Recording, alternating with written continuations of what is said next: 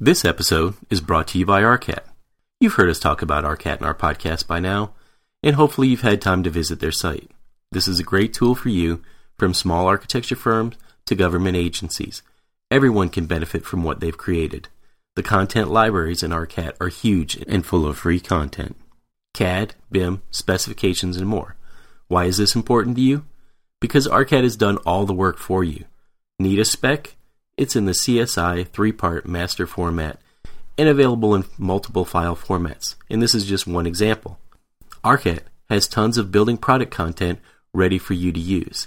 It's all free and you don't have to register to download content. If you use other sites like we have, you must register to get content. Why bother with that? Go to this episode's sponsor, ARCAT, and visit them at arcat.com. And this episode is also sponsored by AIA Advantage partner BQE Software, who are the makers of ArchiOffice. ArchiOffice is the only office and project management software designed specifically for architects. It will help you manage people and projects while you focus on designing great architecture. Whether you are working remotely or on site, ArchiOffice allows you to monitor the status of your projects and tasks and send out invoices in an accurate and timely manner. Our podcast listeners can get a fully functional 15 day trial of ArchiOffice at the website bqe.com slash archispeak. That's a special link, so it's bqe.com slash archispeak. And thanks to BQE Software for sponsoring Archispeak. And we are very proud to announce we have a new sponsor for this show, and that is HMC Architects. And with HMC, they wanted to do something a little bit different. And so let's hear what they've got to say. When creating a high school for a new neighborhood in one of the fastest growing districts in California, you want it to be a reflection of what's happening in that city. Hi, this is Kevin Wilkeson. I'm a K 12 architect at HMC Architects in Ontario, California studio adaptable and open spaces, student and teacher collaboration zones, video production studio, and acoustically designed music rooms. Our design for Portola High School in Irvine is modern learning for a modern city. The Student Center features movable chairs and sofas, and a library with dedicated quiet rooms, giving it the look and feel of a college campus or Silicon Valley office. We place design and innovation labs in the heart of campus to spark interest and ideas designed a 700 seat theater, black box, and dance studio to support music and dance programs. More than a school, it's a place where kids are exposed to disciplines they may have never considered, a place to collaborate, to create something amazing, and to leave their mark on the world. At HMC Architects, we believe a successful design is one that ultimately enriches the lives of students, teachers, and communities. To become a part of our story, visit hmcarchitects.com.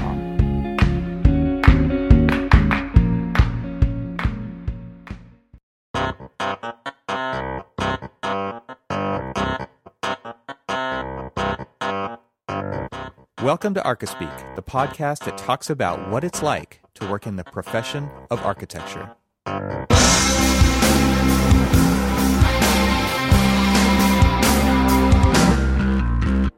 Welcome to episode 111 of the Archispeak podcast. I'm Neil Pan. I'm Evan Troxel. And I'm Cormac Phelan. And to start off, first up, we have a very special friend of the show to announce. And Evan, who would that be? We do indeed have a very special friend of the show to announce, and that is Steve Hall. Uh, you can find Steve over at stevehallarchitecture.com. And the reason that Steve is so special is because, uh, well, we took down the friend of the show link on our website, and he still found it, and uh, he he donated. He's with the CIA. Uh, it, this is somehow he he pa- actually pays attention to the numbers in the beginning of our episode. This is episode one eleven, and he donated $111 and uh, he just wrote us a really nice note. And so uh, we wanted to thank steve. He said that uh, he thinks that this is the best podcast in the land as far as he's concerned. And in the, the land. it's like having a conversation with myself he says which oh, that's really which, sad. what, what podcast cannot be the best in the land if it's like you're talking with yourself. So you guys could talk about door hardware for an hour and I'd listen twice. Uh, so, Steve, you have very low expectations of a podcast. We we really appreciate it, and so uh, we we we we love the note. Um, we we're super excited that we get to be the people in your headphones while you're exercising, uh, and so your contribution definitely helps keep us going. So thank you, thank you so much. We really Yeah, appreciate and, it. And Steve, we're we're really looking forward to that episode 1000 donation. yeah, we'll get there. So we're gonna go. We're gonna get right into the show, and we're gonna start talking about lock hardware. That's right. this is all this episode this is brought to you by Steve Stanley. Hall. no, no, it's all about Steve Hall, right? Uh, door hardware. This whole episode, door hardware. Anyway, thanks, Steve. And for all of you other podcast listeners out there, uh, go ahead and try to find the donate button yourselves. That'd be great. so I- thought I've been feeling like super overwhelmed. And one thing that, um, I don't know if it's just the time of year. It, this is definitely something that's going around. I read on a friend of the show, Lora Teagarden's blog about, uh, she wrote a, a post called a lesson in burnout. And so she's been super busy too. And, and I just think that, um, I don't know. I've got so much stuff going on. I'm sure you guys probably feel similarly, but maybe we could give people kind of a, a glimpse of it's it's not just the life of an architect, but it's like just what is real life in architecture like? And I think a lot of our listeners can commiserate with us on this episode and and probably um, just nod their heads along with this one. But I wanted to talk a little bit about all the stuff that's going on and, and just it was it was pretty interesting how just the other day I just really felt it. And I don't always feel it, but it was just one of those things. And I think it's just because the culmination of a couple of big projects and not even architectural projects, but you know, teaching my class that I've been teaching and, and doing all the grading. Um, I had 90 students and I had to grade all these written finals uh, because I, I did not figure out how to use the Scantron machine in time, which is stupid. You But, paid uh, for it, didn't you? maybe next time.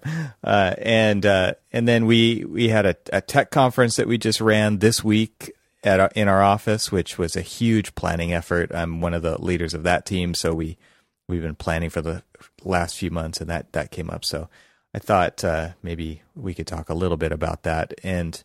And just what's generally going on in the day to day life of, of everybody here around the, the microphones. But um, I'll just jump off first with with uh, grading, and the only reason I really want to bring it up is because uh, I just wanted you guys to hear. And I'm I'm obviously not going to name any names here, but there is some there's some craziness out there. I I got emails after my grades were all done, asking why their uh, late work had not been graded, and Um, could it have been because it was late? I'm like, just any- guessing. I'm throwing that out there. Anything would help. Any- yeah, it's like really, really, is this what it's like? I, I don't know. It, it one thing that always kind of boggles the mind about some student work is how the last moment is when they start inquiring about what more can they do. And the funny thing is, like, you never had to do more. You you just had to show up and do the things. Let's during- parallel. What Well, let's parallel that to practice. Well, and that's what I do. I think that's how I think about it actually, because, and maybe this is where you're going, maybe not, but I think we live in deadlines. Right. That's all we, that's all we have. And, and so if you're late in the profession, hmm. like there, there's nothing that can be done. I mean, you, you can beg and plead and, and maybe turn in something late and maybe the, yeah, the world isn't going to end. But at the same time, like that's the main thing that Well- you have to learn to deal with. I could have gone that direction in what I was thinking, but I was also thinking, as you were talking about it, that you always know when you're getting closer to a deadline because that's usually when your consultants are calling up or emailing you questions about you know are you sure that you know can can we put a chase here or can we do that there or you know I need the roof to be thicker. I need the soffits to be thicker. I need the ceiling to be lower. And all the while, you're trying to get your stuff done. yeah. Right. Yeah. It's like you do know that it's two weeks from our hundred percent CD. Yeah. Yeah, totally. Yeah, so I, I basically SD questions. I, I got the same. I had the, it's the same story. You know, it's slightly slightly uh, from a different perspective. But uh, I just one of the cool things that did happen was after one of the finals, uh, and and I talked a little bit about this on a previous episode. Was that this is an emerging technology class, so we it, we talked about all of the different things that are going on in the profession that are high tech things, and one of the students after the final he he left and and then he came back like five or ten minutes later and he said, uh, "I just I just want you to know that well, what I don't want you to think is that my my participation in this class has anything to do with my enthusiasm for it." That's how he started off. so I thought, "Oh, okay, you must not be do- must not have done too well." Uh, but but what he followed up with is he actually said, "This is the best class I've ever taken."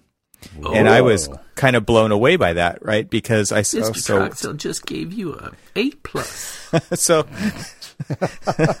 so I said, so what what do, what does that mean? Why why? You know, and he said, um, well, he said two weeks ago I built my first 3D printer and I've been Say more. printing on that. And yeah, right. So he bought bought a kit, put it together, uh, started using it for his studio.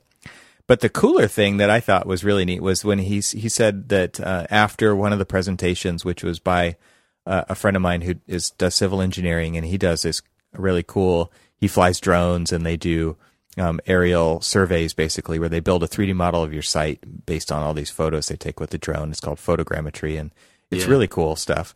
And uh, he was totally inspired by this lecture, so he sends an email to DJI, who's a huge drone company, and says, I'm a thesis student in architecture. I want to use your drone to, to survey my site. And he said, they FedExed me a drone. He said Get they out. expedited it. That's So, awesome. so then he says, so I, he, after that, he goes, it's in my backpack right now. I'm going to go, he goes, I'm going to go get some flight time in. And he, gets, and he said, I've already started, um, working on my pilot's license. So I just thought that was really, really cool to hear. Uh, and I, I, a few other emails and comments from students with, with similar feelings and, and thoughts. And so I just thought, uh, that was really rewarding. And it was also something that made me kind of think about why I guess or how I designed the course. And it was just based on what would I want to hear. Uh, you know, the students' point of view as far as digital tools and stuff is fairly limited. You know, they they use what their professors ask them to use, or maybe they have a little bit of time to get on YouTube and try to learn a different tool, but they don't get a broad exposure to what's going on. And I've been fortunate enough to attend some really interesting tech conferences and then run my own tech conferences within our company and and get all of the fantastic people within our company who have all these different niche um, passions in tech come together and share that stuff. And so I've been able to pass that along to the students, and I felt like it was pretty successful. Uh, so uh, I have enough contacts in the industry to have some really amazing guest speakers come in, uh, and I talked a little bit about that before in the previous episode. But but so so I have some lame students, and I got some really great students, and uh, you know as, as it goes. But I I thought that that really was kind of icing on the cake there. Bravo. Congratulations. So curious about the lame students. Ooh, tell us more. I, I'm just curious to like, you know, what were some of the excuses or what was some of the like, you know, Oh, I bet we know. Well- I bet we know some of those excuses, Cormac, because we've used them ourselves. We But recognize them. But before you go into that, can I can I so I started daydreaming while you started talking about the drone and all that other stuff. Daydreaming or sleeping, nodding off. No, no, no. I mean, sure it's late, but um no, daydreaming. Okay. And I was thinking, uh, and I started just kind of remembering back to the last time I was face to face with a drone. I shot it down. oh yes, Good times. good memories. Yeah, Yeah. yeah. That's It uh, it was on different the, uh, kind of Hope drone. you don't have any It was sort on of the- flashbacks. it was on the when you see receiving end flying of- around. It was on the receiving end of a Stinger missile. Oh God!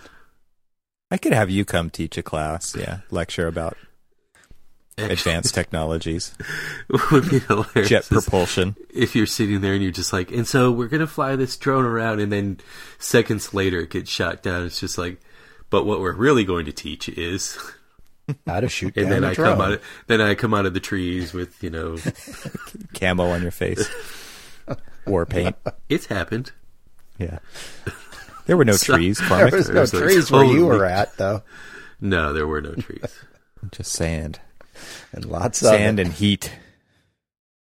So so yeah, the the excuses were um well, not so much excuses beyond I get it, this is totally my fault, but uh it was a I, I collected everything digitally and part of the course was creating posts and then commenting on other people's posts, uh, creating a discourse, right? And and that was that's an integral piece of this course. And people who did not do the commenting on their peers work came back after I had done my grading and started adding comments in because they realized that they did not do that. And at, at which point right it completely defeats the purpose of having the discourse because no one who did the work is going to go back and read the comments of the people who did not do the work so that was probably the the the majority of the the issues was just people just didn't have time or didn't take the time to do it.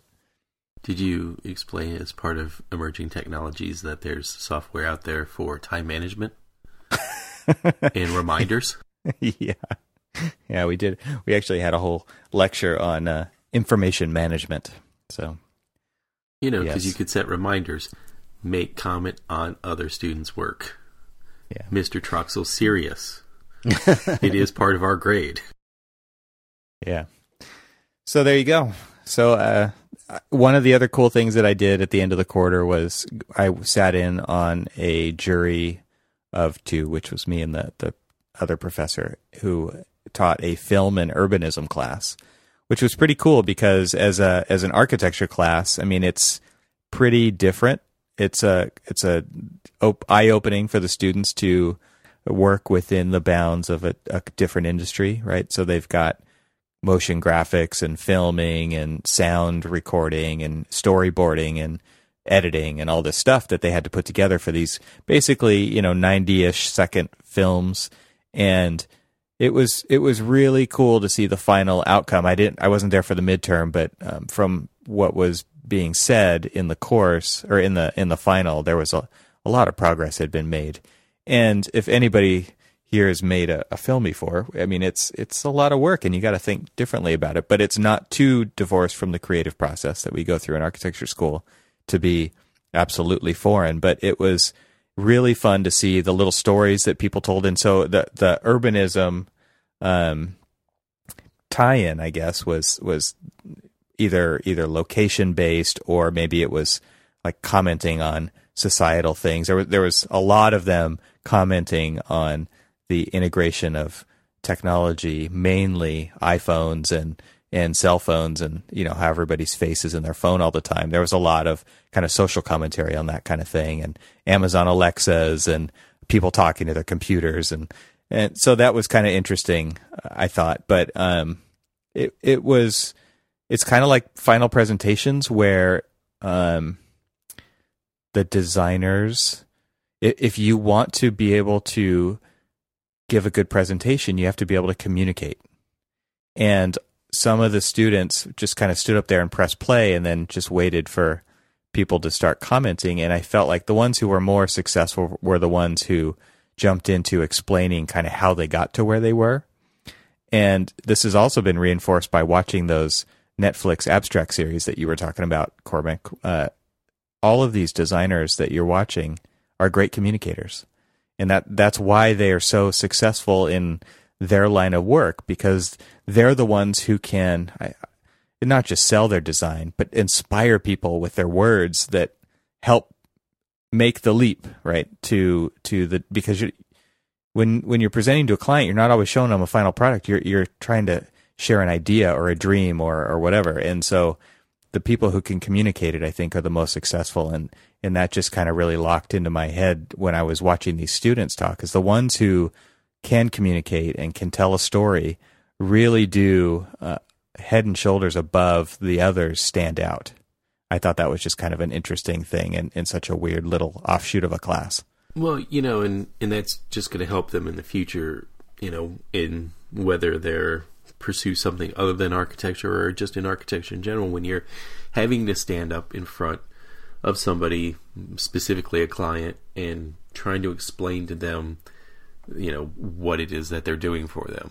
And, you know, we, we've talked about in the past how presentation skills are key. And, you know, this storytelling is really kind of like the key of really the most successful kind of way of presenting something rather than kind of just lecturing somebody about what it is you're doing, kind of like carrying them along in a story is Yeah. you know, and, and to be able to do that, that's that's that's great that they're getting this exposure now. Hey, Evan, I'm Yeah, I- I'm curious. I was just going to ask. I'm curious. How did most people shoot these? Uh, were they using video cameras? How do you or- think?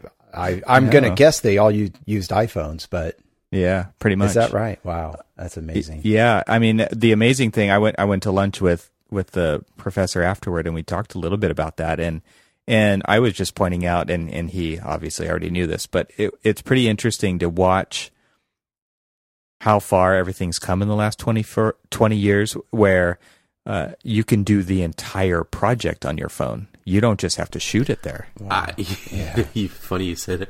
So my son had to do a basically a PSA for one of his classes. Sure enough, he had to do it, and it was more or less due like around the Thanksgiving holiday, and we were we were already um, in Michigan uh, visiting family and things like that, and he had to do everything basically from scratch because you know he he hadn't done it or it was done on the computer at home, didn't have access to it, and so we basically did everything on my phone. His buddy had texted me some um, some audio and all that other stuff that we needed to use, a couple of like you know just still images, and we just I, I had him basically map out the story. We mapped out the story. and We did the whole thing on my iPhone seven. It's And amazing. It was, it was it was great too. I mean, you and know, and what you're you're you're collaborating with somebody else who's sending you images Right. via SMS or whatever, iMessages or whatever, and you can publish it or send deliver that file with the same device after you're Yeah. done with it. and so we posted it because it you know it had to be posted on a Google Classroom, and so you know we just posted it through that. And I did all the editing. We we compressed it down so that it was you know easily transmittable and everything else, and it, it you know and, and then even sent the the final cut of it back to uh, his buddy who was back in Maryland, who wanted to see what the final you know product was. And it, it was just great to kind of be able to do that. You know, have him. He he took my phone, used the audio. You know, he just kind of did kind of a voiceover, and we Nice. like laced it in with some images and things like that. It was just you know it was, it was fun. But yeah, it's it's actually pretty amazing. Um, I haven't used my phone to the full extent, uh, trying some of the uh, 4K video, but uh, I know somebody else has. yeah. Well, it's it is amazing, and I think that you don't get all the bells and whistles, and and I think some of the storytelling techniques that the students were using were pretty cool. I mean, it was they had to think like they were in the film class, so they would do part of the the film in black and white and have it transition to color to kind of give a subtle hint that that something was changing environmentally. Um, they also had to struggle with how do you record audio well. I mean, they don't have tech, uh, sophisticated technology to to capture good audio. So a lot of them just ditched audio altogether, and some of them did subtitling. Some of them just used um, the mood the mood of the music to kind of indicate a change in the scene. Uh, so there was a lot of interesting ways that the students approached storytelling, which I think we could all learn from uh, watching. Is just there's a lot of ways to communicate. You know, there's there's so many ways that we can tell stories, and there's so many ways that we can do it with a thing in our pocket. It's pretty crazy. Uh, whether it's social media or whether it's through creating video or creating some kind of a storyboard or a comic or whatever, there's so many different ways we could do it. It was it was pretty fun. What a what a great class to, and this was in the architecture program, right? Yes, yeah. What a great class to be able to teach people how to think about storytelling, because and it was all Yeah. group projects so Okay. everybody kind of had to take on a different task Mm. which maybe you know like this totally applies to architecture too. Not everybody gets to be a designer, right? Somebody's got to, when you're going to design school, everybody's a designer. But when you're working on a group project, especially in film school, you, you, on a project, you might just do sound. And on the next project, you might just do cinematography. And on the next project, you might be the director. And on the next one, you might be an actor. I mean, there's, there's specified roles and everybody kind of rotates through those.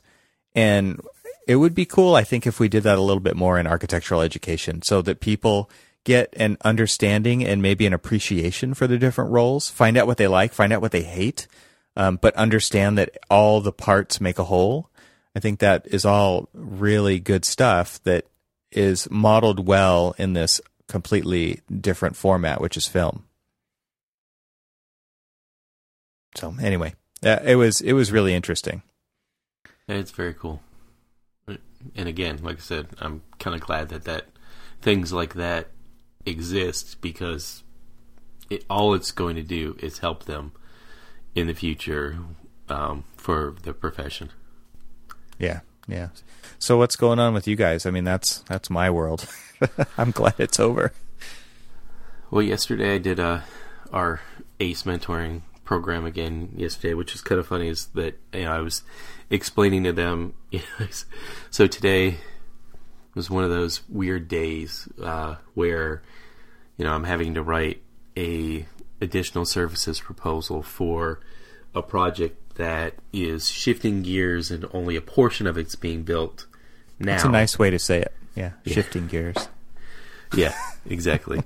um, and only a portion of it's being built now, and a in just because you know we're getting a lot of um, you know community pushback and things like that, and and even though it's a it really is a, one of those projects that's the betterment for the entire community, including um, the client, it just uh, a lot of pushback, and so um, you know I, I was I was typing that, and I was kind of just staring into the screen, and another email, and I was kind of telling you guys this earlier, but I mean, another email kind of pops up, and you know, it's from another project, and um, they want to go a specific direction, and just kind of like took this deep breath, and I'm like, why is it that we're I mean, our, our main role sometimes is to save our clients from themselves.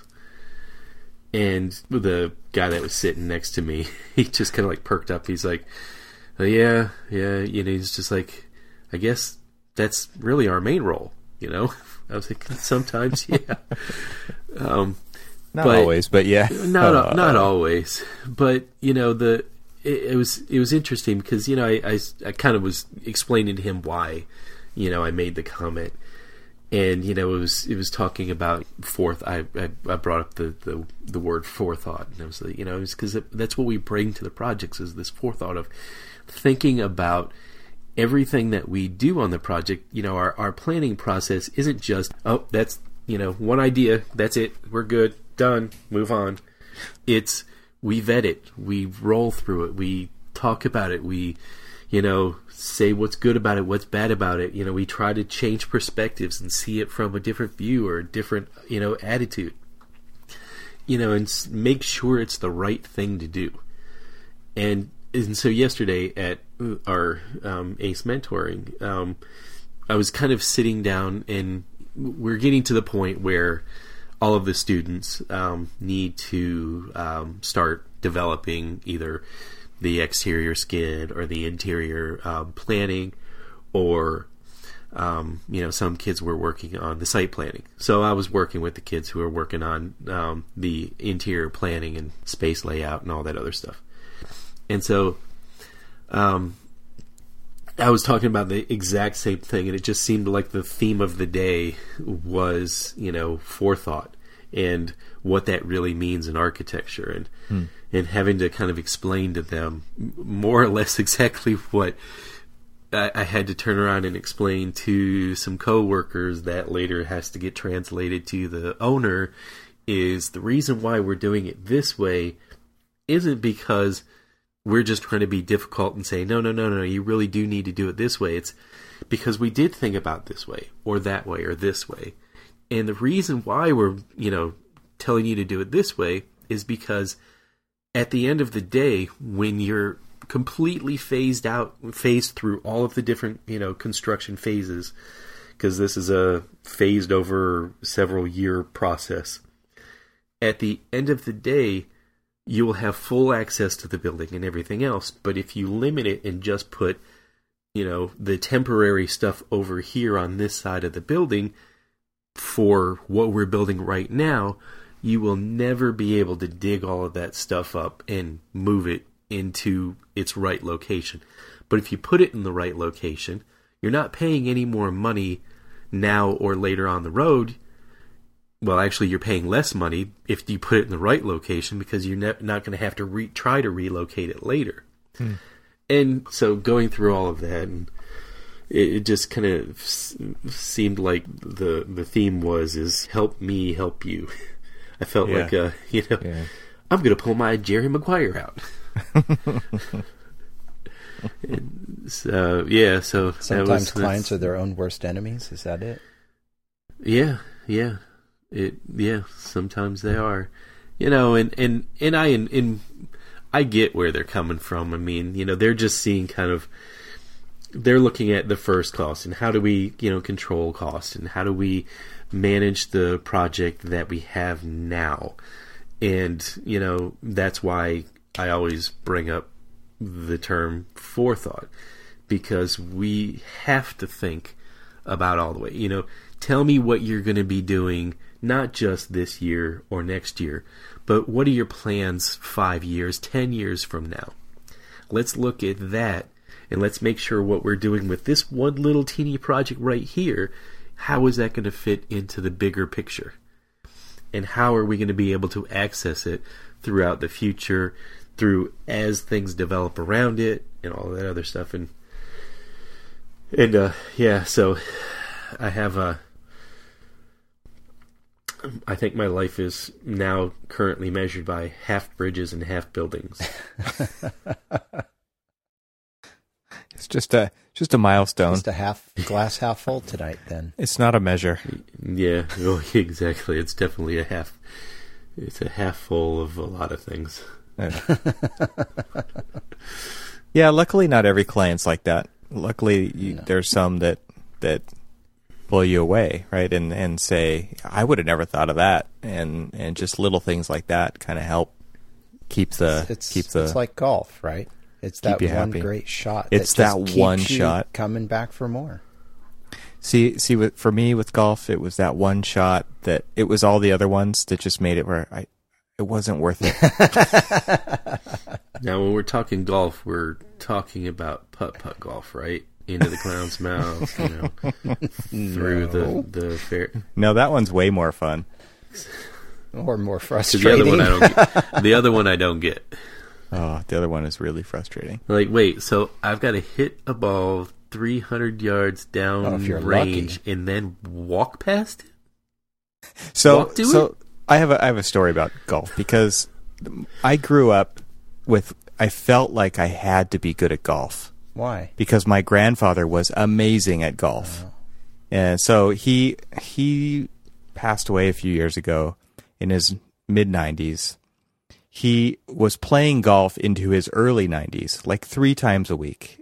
It was he was made to golf, right?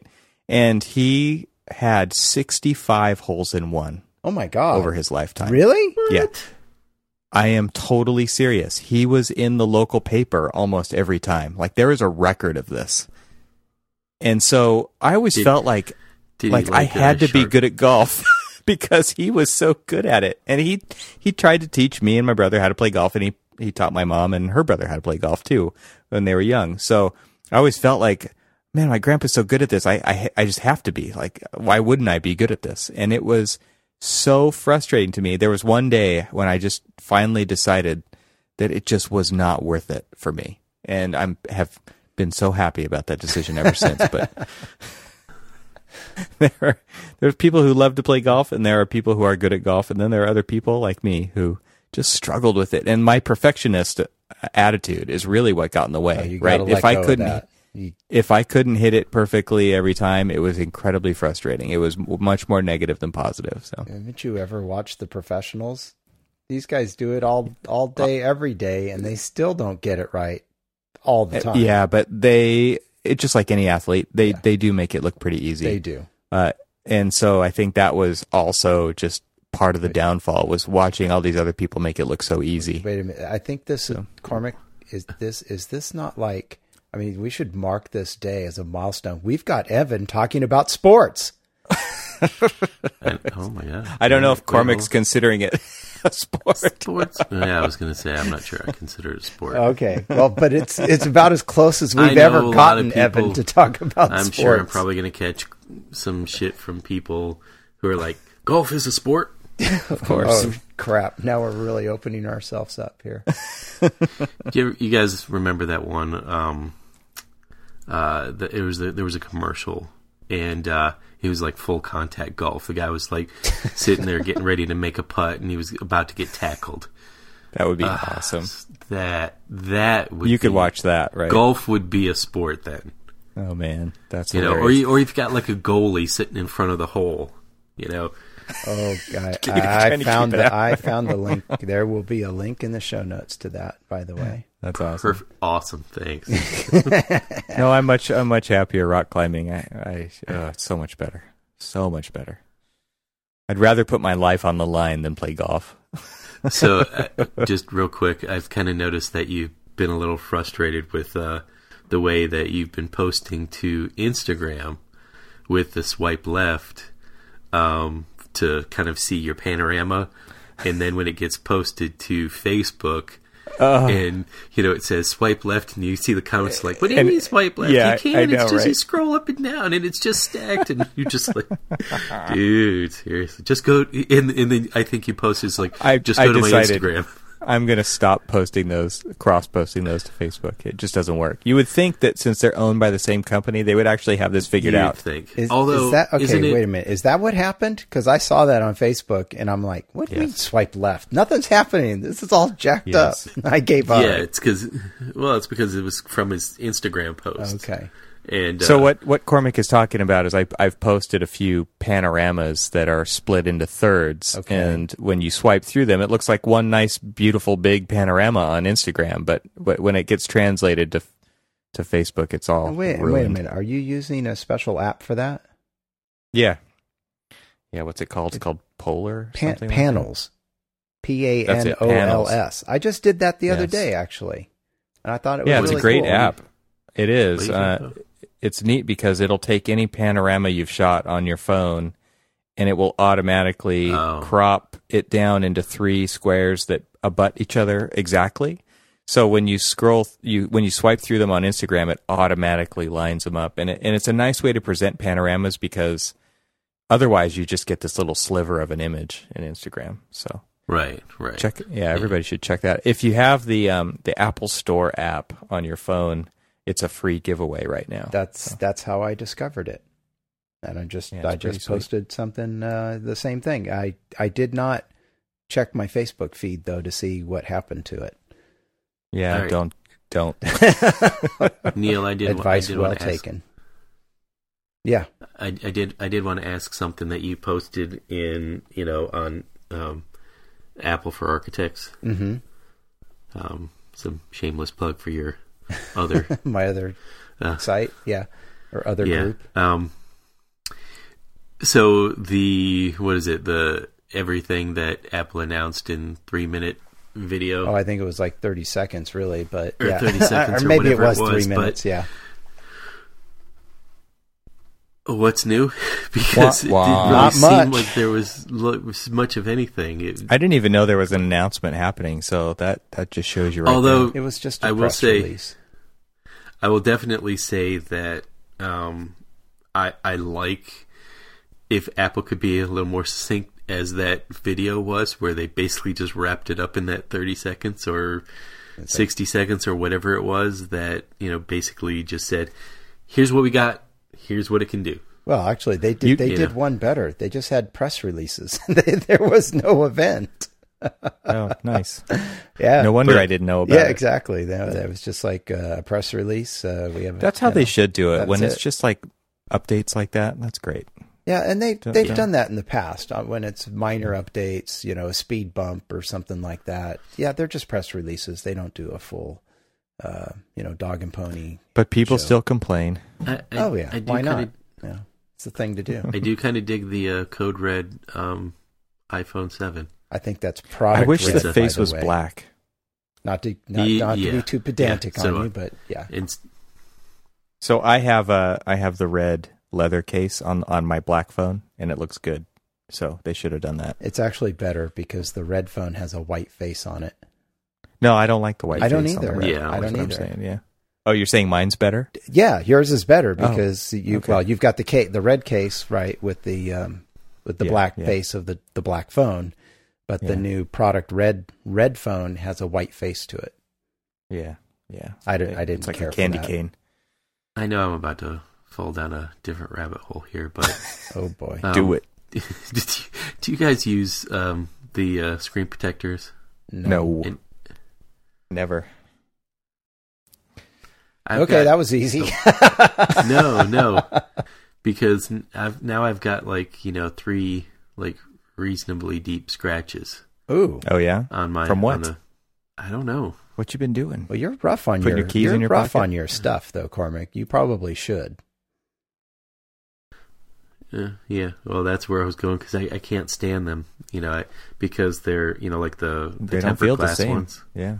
Yeah, the tempered glass ones are they're so much thicker Right. that I just don't like the feel of them. Just asking. There No, you go. asking for a there friend. you go, everybody. Do a poll. Yeah. Oh, we Tweet we us. could do a Tweet Twitter us poll if you use that. a screen protector. Who uses a screen protector and who doesn't? Actually, somebody was like, "You should get um, the uh, waterproof case and stuff." I'm like, waterproof? My phone's waterproof. That's true. It Oh. is. Actually, I'll, I'm going to find the video where they did the side by side comparison of the iPhone 7 and the Samsung, the one that they actually say is Where waterproof. they say they're both waterproof. Well, you know, I mean, Apple really does a good job of not saying it's waterproof. They just show a little video with a splash of water on it, you know, from some little old dude that's, you Yeah, know, they under promise, going right? for a swim. Yeah, they underpromised, but then this one guy did a side by side comparison and tested it down to like you know 35 feet for 20 minutes and you know stuff like that. And he pulled, you know, after and he he did it at multiple different depths. And you know, so the thing had had been in the water for at least two hours. Um, you know, up and down, up and down, both of them. And then finally, the Samsung just crapped out, and the iPhone had a little bit of, you know, a little bit of funkiness to it, but otherwise, it was, you know, still good to go. a little asterisk in the marketing materials. It gets a little funky. Gets a little funky after two hours at 35 feet. You know, That's pretty amazing, right? It's yeah. yeah, it's crazy. I've I've been so reluctant. You know, I've I've wanted to try it. I've I've taken plenty of photos while it's raining, um, and uh, and and that's about the extent of like you know getting wet. But it's as far as you want to go. Yeah. It's as far as I want to go. I, I I've I don't think I've got it in me to uh, submerge my phone. Yeah. Um, No, thank I'll you. save that for accidentally dropping it in the toilet sometime. Yeah. It's too much information, man. I don't want to know that. my wife did once. Uh, I think it- She let- hasn't shouldn't listen to this, right? No, You she just outed her. exactly. uh, somebody's gonna text her. And say, Words getting back. No Yeah. comment. No comment. Somebody. But Evan, so you know, you started us off tonight by talking, or in this episode, talking about you know being really busy and lots of things going on, and and I feel very much the same. That this week's been really impactful for me because a number of different projects are going on in different phases, and we we can talk about a little bit about that if you want. But uh, I've also had a planning commission meeting that went for about three hours, and also we had the next night after that was a four-hour joint planning commission and city council meeting. So like two two back two nights back to back, plus work, plus you know a number of other things trying to go on, and then just on the on the fun side is uh, you know trying to plan out summer vacations and activities for the that kids. wasn't the fun side. Well, that's the fun stuff, right? I mean, you're trying to, You, but you were No, doing that point- while no, you were the- at the city council meeting, weren't you? Uh, No, actually, no. I, no, that that's uh, that's that's one He's place where the phone stays in the bag, and yeah, you just you don't pay any attention to anything. You just you're focused on the meetings, and they're very intense, right? I mean, especially the the planning commission meetings because you're focused and you focus on the presentation and then the public comments. And there we had a number of people speak at this particular meeting and they were very passionate. And you're taking notes about their questions because uh, the way they the the way our format works is and I'm sure it's very similar in other jurisdictions but the the public comment you know they'll, they'll ask us and then it's it's our job to then ferret out that information to ask back right? It there's there's there's no dialogue between the public and say city city staff or the applicant right? I mean they don't ask the question and then the applicant gets up and answers or city staff answers them is typically not the the procedure we go through. And so you're taking notes about you know their questions and you're thinking about how does that affect the project. And then you get into asking questions and then other you know commissioners are asking questions and you're thinking oh what does that trigger for me? And how do i think about it? And how does that affect my decision? Especially when you go into the dialogue about the project itself. And then you find out two days later you get this well before i get to that what's really interesting and i don't know if you guys are on your local Nextdoor networks uh, Mhm. the social media Mhm. network uh, Nextdoor it's really interesting to be on that I'm sure I want to know what's going on next door. Oh, you know, you you may not. Well, uh, let me give you two examples of uh, why it can be good and bad. Um, but the interesting part is that I'm on that, and I get to see the information that that flows around my local neighborhoods. And it's interesting because people will oftentimes maybe comment on those projects before they come to the planning commission, and it's really I don't know what Commissioner Pan was thinking about. no, well, yeah, well, so so it's interesting to a hear the comments, you know, prior to the public hearing, and it's very helpful actually because then you're getting some feedback from the public from people that may not come to the meeting, so you can use that as as feedback. Uh, but then again, a couple of days later, we get this very interesting email from somebody. I don't know if they were at the meeting, um, I- but they just detailed all of the things that they felt we didn't do a very good job with. Uh, it, clearly, they were against, the, in this particular case, the project passed, and they were clearly against it. And it was a pretty scathing email that was sent to the email uh, to the planning department that uh, bashed a lot of the things that we did. It's like, oh, really makes you think. Because ironically, the next night, what I was mentioning about going to the joint commission was this, it, was a workshop, and we, you know, there were classes and stuff that we were taught about the importance of the things that we're doing and what's the legal basis for it and all this stuff and CEQA and all these different things. But um, it's very intense and it's it's just hours and hours of paying very close attention and trying to trying to do the best job you can, right? And make the the most informed decision that you can. And getting back to the Nextdoor, the bad side is yes, you can see stuff that goes on your neighborhood and maybe you really don't want to know. But then on the good side is just I think it was yesterday somebody had posted a uh, a few year old MacBook Pro that they were selling for you know a very reasonable price and both of my kids share one computer one laptop that we have here in the house and they're getting to an age where they kind of need to be doing homework at the same time or they kind of neat. so I ended up picking up uh, a new MacBook, uh, MacBook Pro, actually, several years old, so very low cost. But uh, now each kid will have their own to use, so that that's kind of good. So that's the good side of it, right? And then it turns out the person I bought it from is like two blocks from my house. Wow. I just joined right now just to check it out. And uh, there are people in my neighborhood using this thing. So What was it I had- called again?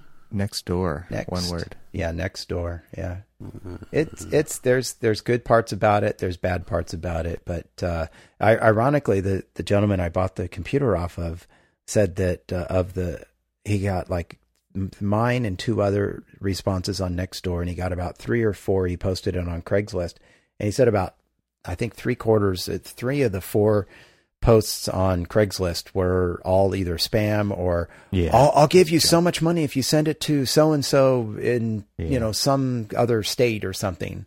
And it's like uh, no, delete. It, it was just interesting. He his his experience in the past had been very positive with Craigslist, and, and now his positive his experience was very positive on Nextdoor and very negative on Craig, Craigslist, which he felt was very interesting. But um, but yeah, I'm I'm I'm feeling the same pressure uh, of all of these different things going on at the same time. Is uh, it's adding up, and uh, it is Yeah. a little overwhelming right now. Yeah. Yeah, Add definitely. that to the, you know, pseudo, um, like winter craziness of of uh, cabin fever and stuff on my side of the world. You don't have winter, so you don't know. we No, had a, we, had, some winter of- this year. This was this is the first time in a long time. Well, bring it back a little bit to architecture. I I uh, I saw on our website today. This kind of goes well with the the new HMC ad for our podcast, but they posted the final shots of the high school that I worked did the performing arts building and the arts building on, and they came out beautiful. I don't know if you guys had a chance to check that out, but if you just we'll put a link to it in the show notes. But uh, you can see the Performing Arts Theater and all the other buildings on the campus for the, the new high school in Irvine. It's a huge project. It's like a $120 million high school. what was the project called? Portola High School. Okay, that's the one that's like right out the front of. Yeah, it should be on the front page now. Uh, and you can see Oh. some, some drone shots and it's it's basically on the old El, shots. It's it's from about shooting down. Oh, Been there, done It's- that. it's a it's a project for a developing area in Irvine that is on the old El Toro Air Base, this is fantastic. and Like uh, one of the cool shots you can see the the big orange balloon floating off in the background. That's the one of the things you can do out there right now. But it it's uh, it's pretty cool that it's it's it's all done and they moved in and the the theater looks beautiful and it's really Yeah, I'm looking at the really cool to see the final shots. the shot with the um in the control room of the theater, Yeah. and they've got all their Mac products. It's pretty amazing that it's a high school. I mean, one of the things that, that You know what I miss? they talk about Yeah. in that ad is just how how it this is kind of one of those things where the client actually did dream pretty big. So I, I miss these. So you know, looking at this high school, it's this open campus. You know, you walk from building to building, and you're outside and everything.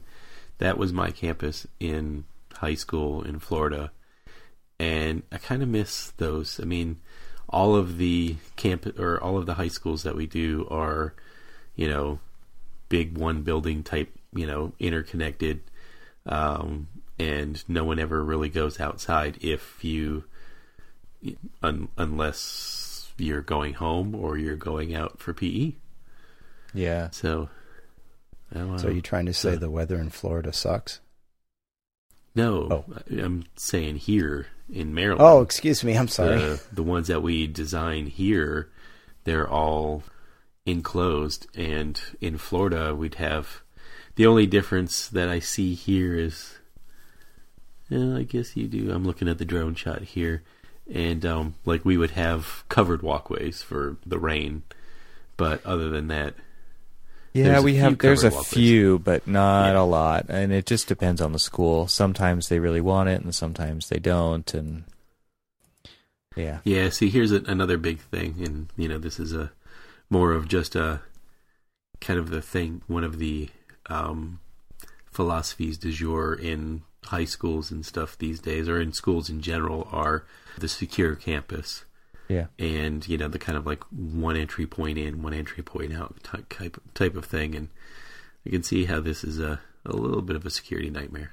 Well, it just depends on the philosophy of the school, right? Like out Yeah, here, yeah. all the schools leave, all the students uh, leave to go to lunch. They don't even stay on campus, or half. A lot of them don't. So they've got to. Yeah, they they really mean, do have a well- different attitude. My my son's school, um, he can he can go to like some of the local restaurants if he has time. Um, most of the time, he's just doing homework or hanging with his friends. But yeah, like after uh, some like of these like incidents that have happened, they've got to have defensible space, and they want they want all kinds of security things. They they don't want big expanses of glass looking into the classroom. They want solid panels that kids can hide behind, and uh, there's all kinds of stuff going on in school architecture out there that is driven by security now because of Sandy Hook and stuff like that. Hey guys, Yeah. So yeah, this is all a bunch of different buildings. I mean, you guys have a lot of single building campuses, I would assume, because of the weather. Right. Yeah, yeah. Yeah. Still, uh, I mean, they're they're amazingly large, though. Um, Yeah. to- Oh, yeah, To be I able would- to jam in like you know It's like a mall. Twenty five hundred to three thousand students per high school. Yeah. And right now, this high school is only freshmen.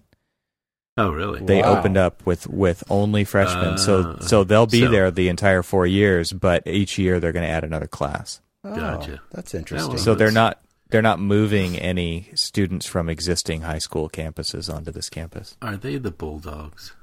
How could you tell? Got a, a flag bigger than both the U.S. and California flag. There's a picture of the gymnasium, and it's like, oh my goodness, Well, how right did that? you, Jeez. I think of all of the pictures right now.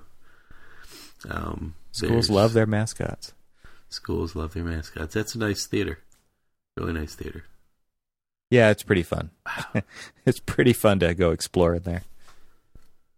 Hey, so- That is a circulation uh, puzzle. It's very Escherish when when you're designing a theater because there's so much Oh, back yeah, of house yeah, circulation. It's pretty Ye- f- ye- uh, freaking awesome.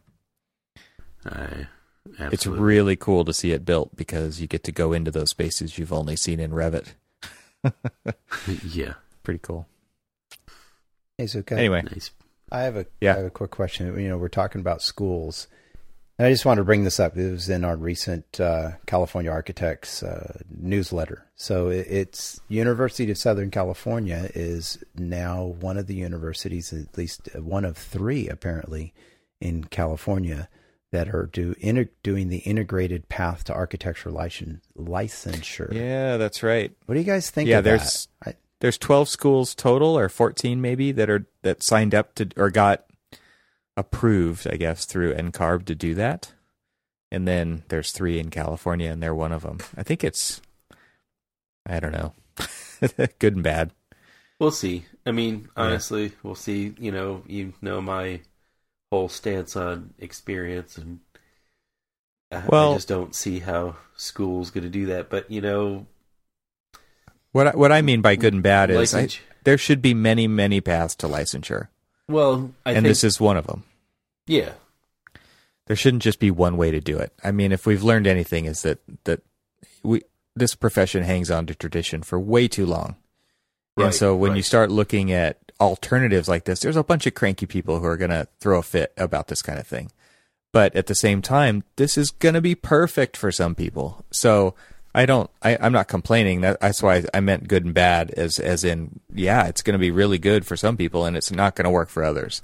Um, there's going to be people very excited about it, and there's going to be people really cranky about it. when I graduated, I had four, four years of experience because when I quit school after third year, and because I couldn't afford it, and um, went home, got a job with an architecture firm, and essentially intern there for you know as many years as it took me to build back my reserves to go back to school, um, or also feel like I was ready to go back. Um, it was a, I mean, hell, I was gradu- I could have graduated um, on that path, and uh, probably still can and still get it early.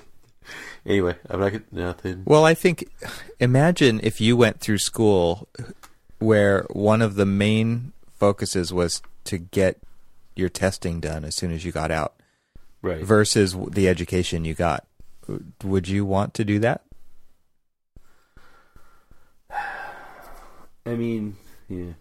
I don't know. I, I think it's I- I think what I find interesting about this is that, at least from my recollection, this has been a few years, but when I was in Europe, when the students graduated architecture school, they were architects.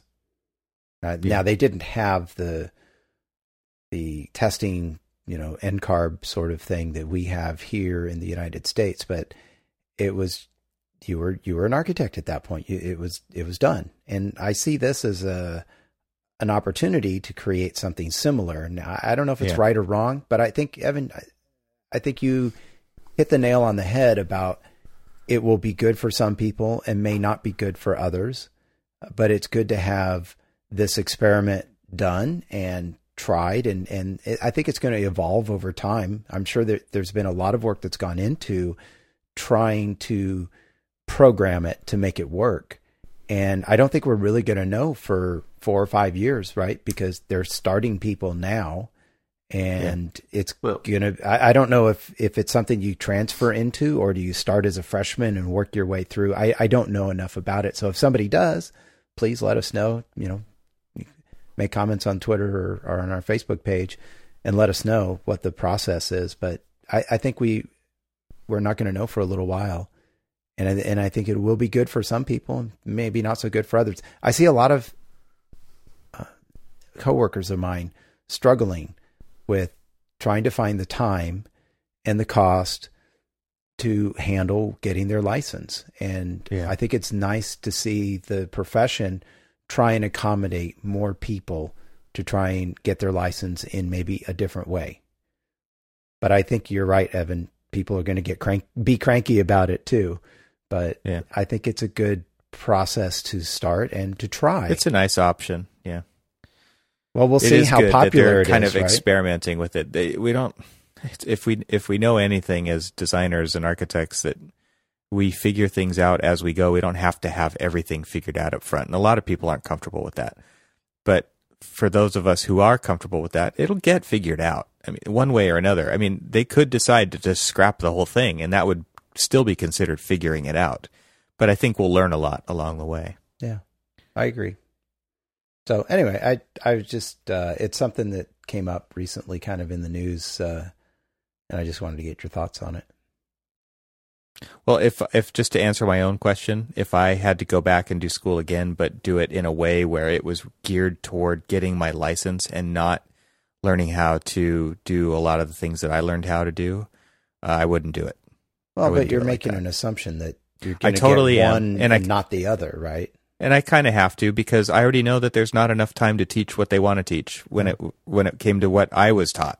Uh, I can't imagine having to. Now, there's definitely things that could have been done better, and so maybe it maybe it's a little more of a of a give and take. But man, I I can't imagine sacrificing a lot of the the courses that I took that taught me how to think and how to solve problems so that I could pass some tests that were some of the most painful things I've ever had to do. So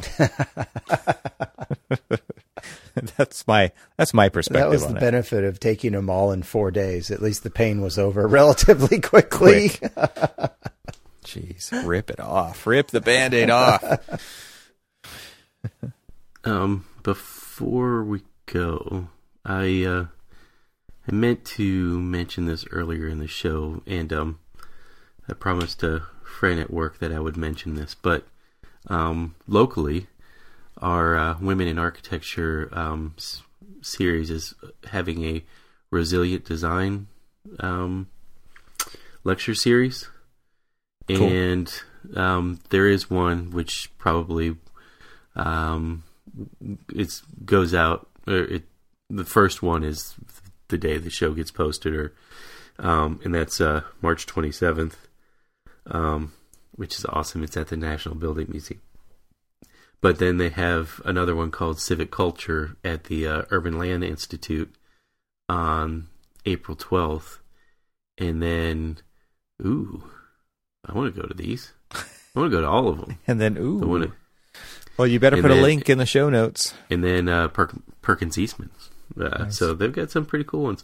Um, but anyway, the uh, yeah, the resilience is the theme of their um, 2017 Women in Architecture series, and we will put a link in the show notes. And Uh, Blair, I apologize for waiting to the end of the show to even remotely mention this, so I will do better in our next show. All right. How long is that going for? Do you know? Uh, there are three in the series.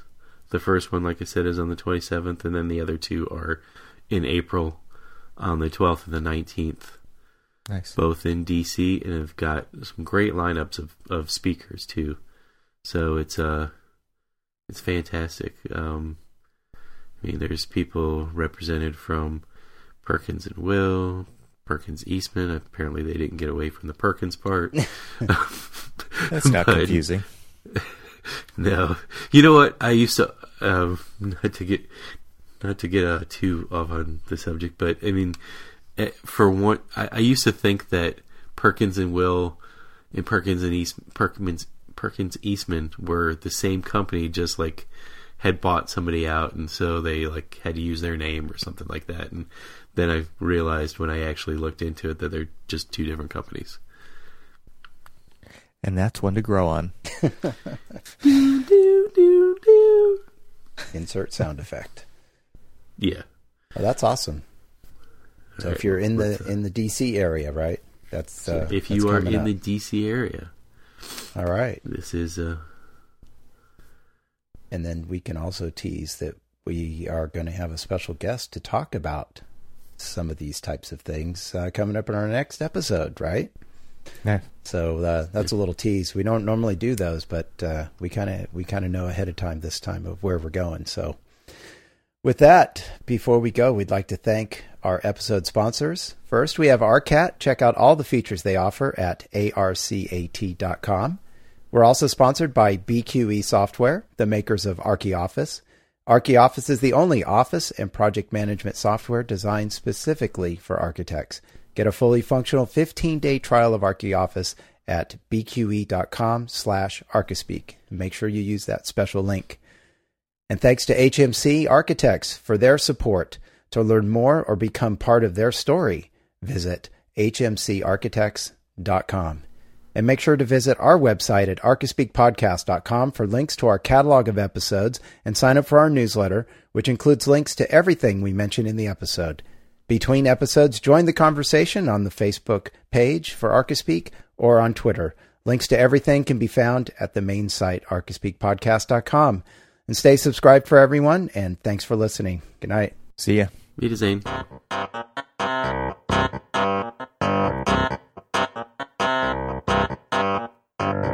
I joined the choir to sing. They're all competing for some other thing. I joined the choir to sing.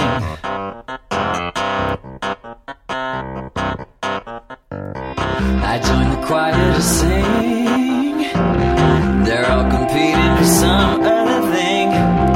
I joined the choir to sing.